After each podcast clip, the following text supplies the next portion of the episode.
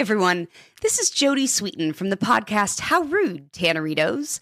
I've been needing a quick getaway with my family, and the 2024 Hyundai Santa Fe is the perfect vehicle to take us there.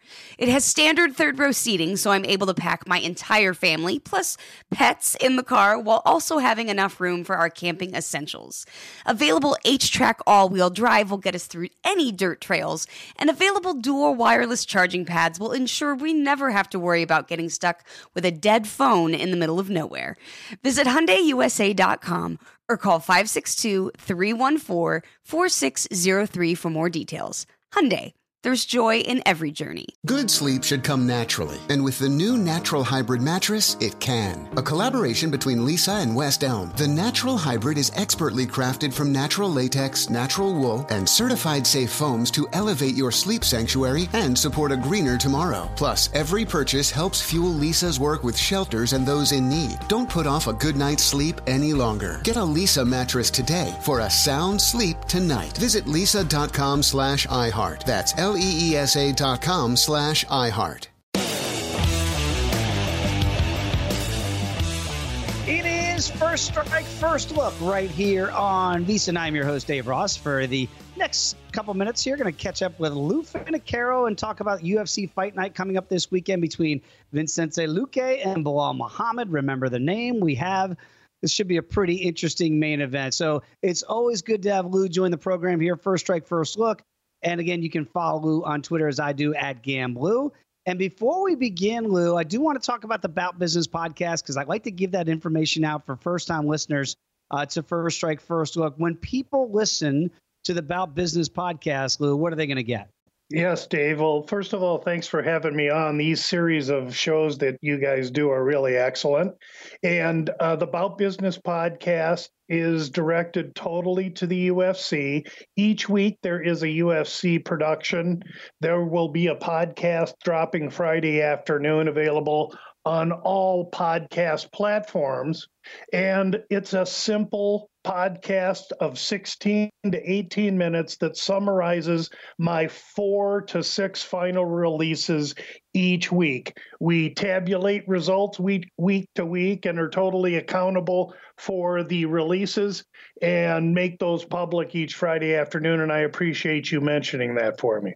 Absolutely. I do so because it's great information. I try to uh, plug it on Twitter as well because if we just look back to UFC 273, I thought you gave the people a lot of really good ways to make some money. Very profitable night.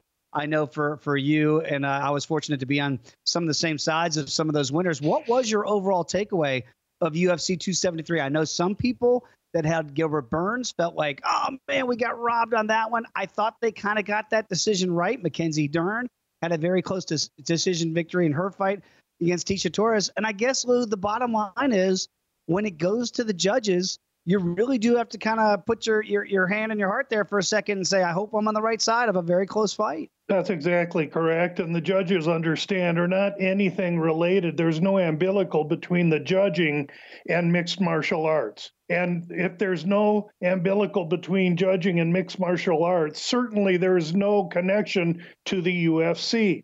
This is this problem is state by state commission that are are really related to the boxing game and that's where mm-hmm. the wrinkle occurs. So yes you're right. You not only are taking it into judges hands if you go to decision you're taking it into judges hands that don't know really what they're looking at most of the time. So while i hate to be that critical those are the facts.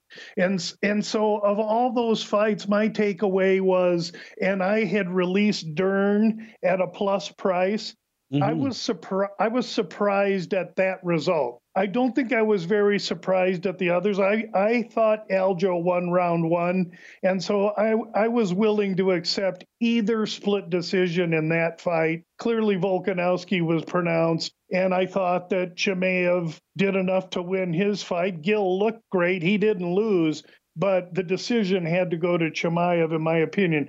But it was the Dern Torres fight that to me was a little surprising, and I was on the Dern side. As was I, and I was on the uh, small play on Aljamain Sterling as well. So that ticket cashed. And again, I was right there with you. If they had gone the other way with Petr Yan, I, I, wouldn't have been crying foul about it. But again, this is when we try to give you this here on First Strike, First Look. We're doing this. You know, you, you got to take that into account. Which fights might possibly go to the cards, and when they go to the scorecards, it really is. Sometimes it's in the eye of the beholder. So hopefully you cash some of those tickets like Lou and I did uh, last week. Lou, let's get to this uh, main event uh, this weekend. Again, potentially five rounds in a main event fight between Vincente Luque and Belal Muhammad. It, you know, already here as we talk on a Tuesday, and I'll be very curious when we get to first strike on Friday where these numbers are, because Luque already there's some buyback coming in on Muhammad. So Luque was already as big as I saw a dollar eighty, dollar ninety. He's down to a dollar sixty-five. Belal Muhammad plus one forty-five. What do you make of that matchup initially, and also the line move?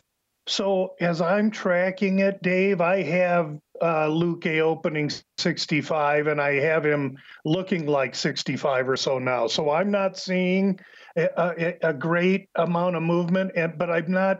I, I track Pinnacle. I, I, that's who I use because they're usually a little bit later to the party, mm-hmm. and some of the funny opening lines that that can be moved a dime on a hundred dollar bet. I don't try and pay attention to. So I'm very deliberate on my opening number. And so I'm not showing a lot of movement from the opening line. And that's uh, neither here nor there. This is really, this is going to be a compelling fight. We did not have a compelling fight last week for the main event. But no. this week's main event is a compelling fight. It's a rematch fight, and it it fits. It excuse me, it pits guys that are entering on tremendous momentum. Uh, Luque enters 10 and 1, and of those 10 wins, nine have been by finish. And he's totally overlooked, I think, by the masses. And another guy who's peaking at the right time is Muhammad entering on a 10 1 and 1 UFC record. So we're going to get a really excellent stylistic fight, and we're going to get two really top five athletes in the welterweight division. It, this is as, as exciting a main event as you could ask for.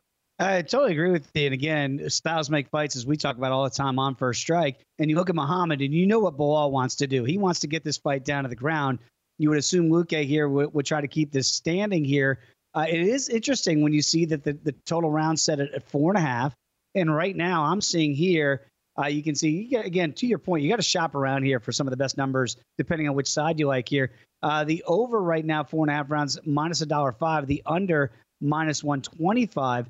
We saw a couple four and a halves here. It, it, uh, going back to UFC 273 last week, obviously Aljo and Yan did go the distance, but Alexander Volkanovski was able to get his fight stopped in the fourth round against the Korean Zombie. Is there a lean either way so far for you when you look at the total rounds? You know, that's interesting because I, have been looking for totals and they have not been available. I even looked at DraftKings and did not see a total for any of these fights by the time I just submitted my article to Point Spread Weekly. So this is the first that I'm hearing. I, I would imagine it would be that. I do mm-hmm. look for improvement out of Muhammad, and and I think that takes the form of a longer fight. Uh, but it, it, it's early, and let's understand, uh, Muhammad is a Palestinian. He's a Muslim, and it's mm-hmm. Ramadan for Mus- for Muslims, and Muhammad is a strict practitioner of the Muslim religion, which means that he doesn't get to eat from sunup to sundown each day. What that does this month with his fight in the middle of the month must affect him physically to some extent and mentally to some extent. Now, what extent is that? I don't know, but I know that it's a factor. And so weigh ins become very important in this fight, especially with a guy under those kinds of conditions that has to be the one with the cardio and the wrestling. Is a fascinating, fascinating breakdown because that is something that should not be taken lightly. And again, when you kind of look at Muhammad anyway, and I, I respect Belal, obviously, in my Chicago days, and uh, Muhammad now out of Chicago, he he is a, a smaller 170 guy against Luque, who's a bigger guy. I wonder if Luque will kind of thinks of that and says, "Hey, he might not have a whole lot left in the tank if this if I can extend this longer. So maybe instead of trying to get out of there early, see if you can sap into that gas tank for Muhammad. If really nutrition could quite frankly play a, play a role in this fight, correct? Well, I, I, well, I I really stand to learn from watching. I I, I don't mm-hmm. know if I'm ready to make any proclamations yet, but I do know that he's under undergoing that, and I do look at that as an advantage for the Luque side as well. Luque won the first fight. This is Luque's right. second rematch. He fought Price twice and and was effective in both fights. I don't know why you would think Luque would not be effective. Listen, he trains down at Sanford. There's a million savages at Sanford, and they all know how to wrestle. So Luque's seeing plenty of wrestling, let me tell you. Yeah, no question about it. Well, When we look at a little bit deeper on the card here, whenever you have Caramel Thunder getting back in there against Andre Fialho, that should be a very interesting fight as well. What do you make of of that matchup in particular at a first strike, first look?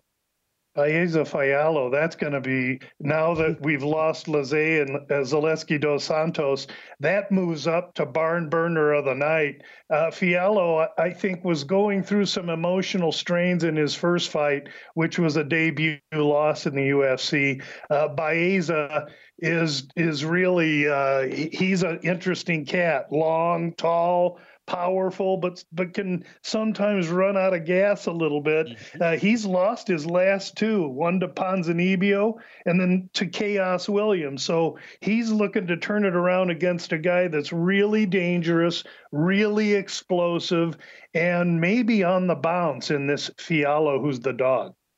Yeah, Fialho right now plus 150. Uh, right now, as you see, Miguel uh, is minus 170 as the the small favorite there as I look very, very deep into the card here, I said Devin Clark against William Knight could be a very interesting uh, fight there. Knight right now plus 150 in the comeback. Clark one, minus 170. Uh, pretty much the same price that we just talked about there. What do you make of that matchup? And is there any live dog scenario there in William Knight? Well, William Knight's a live dog at, at any time, and he continues to be a dog. And all he does is is fight like completely out. He's you know he's just a square of a human being. He's a he's a walking uh, fire hydrant basically with power. Uh, it, and he's going to give away size and height. The interesting thing to this fight dave is that these are two 205 pound fighters. These are light heavyweights both agreeing to move up and this is knight's second fight at heavyweight. Uh, to me I think Knight flirting with heavyweight, it hints itself of that it's really hard for him to make 205 and appetite. And so I tend to think if there's somebody out there that can stay away from him for a round and take him into the second round, they may have a chance. And Devin Clark has the experience to do that. It's just that he's been uneven in his career a little bit as well. Clark will be taller, he's younger, he's got a two inch reach advantage. So he has every opportunity to try and stay away and do something that Knight's previous opponents have been unable to do, and that is stay away from him. Yeah, it's always fascinating when you see guys uh, slated at one weight and say, you know what, let's just move on up. Let's not worry about that weight cut, and I'll see you on Saturday night. Uh, Lou, when you look at the rest of the card, if you pick any fight that really does stand out to you, which one do you think might really be a surprise that maybe we're not talking about now, but we might be after Saturday night? Well, just for good, clean fun and heavyweights, you, you go down on the card and you got uh, uh, a kid named Buday who's making uh, his debut from Slovakia against Chris Barnett. Now, you can't judge the book by the by the cover. This Chris Barnett is 5'9", 264 and a half pounds when he weighs in. So he, he really doesn't look like a heavyweight fighter, but for a short amount of time, he's got unbelievable power and he's a fan favorite. The crowd will totally be into this guy. On the other side of the cage, this debuting Buday, he's going to be six years younger seven inches taller. He's also 265er, and he's going to have a reach advantage. Uh, this will be a very interesting Frazier Ali kind of a fight where Chris Barnett's working, bobbing, and weaving to try and get inside and land on Buday, and Buday's going to have to keep him on the outside. Should be interesting. It's always great fun to watch the heavyweights go. Buday right now minus 225, Barnett plus 185 on the comeback there. Hey, if we get anything like a, a little Frazier and Ali, throw a Manila, sign me up for that, Lou. I will definitely be watching that one on Saturday night. Hey, Lou, it's always a pleasure to catch up with you, uh, my friend. Really appreciate your time. And again, you got to follow him on Twitter at Gamblu and listen to the Bout Business podcast. Great information each and every week. Lou, really appreciate it, my friend, and uh, we'll catch up again soon. Thanks for having me, Dave. Good luck to everyone. There he is, Lou Finocchiaro, everybody. Enjoy the fights. We'll see you on Friday, though, right back here for VSiN First Strike. Until then, we'll see you next time, right here for First Strike, First Look. Good sleep should come naturally, and with the new Natural Hybrid mattress, it can. A collaboration between Leesa and West Elm, the Natural Hybrid is expertly crafted from natural latex, natural wool, and certified safe foams to elevate your sleep sanctuary and support a greener tomorrow. Plus, every purchase helps fuel Leesa's work with shelters and those in need. Don't put off a good night's sleep any longer. Get a Leesa mattress today for a sound sleep tonight. Visit leesa.com slash iHeart. That's L-E-E-S-A dot com slash iHeart. With the new Dexcom G7, you can achieve better diabetes results without painful finger sticks. It sends your glucose numbers to your compatible phone or watch so you can always see where you are and where you're heading. See how food and exercise affects your glucose, making it easier to spend more time in range and lower your A1C. Take more control of your diabetes with the number one recommended CGM brand. It's easy to get started today at Dexcom.com. That's Dexcom.com. Dexcom data on file 2023. If your glucose alerts and readings from the G7 do not match symptoms or expectations, use a blood glucose meter to make diabetes treatment decisions. For a list of compatible devices, visit Dexcom.com slash compatibility.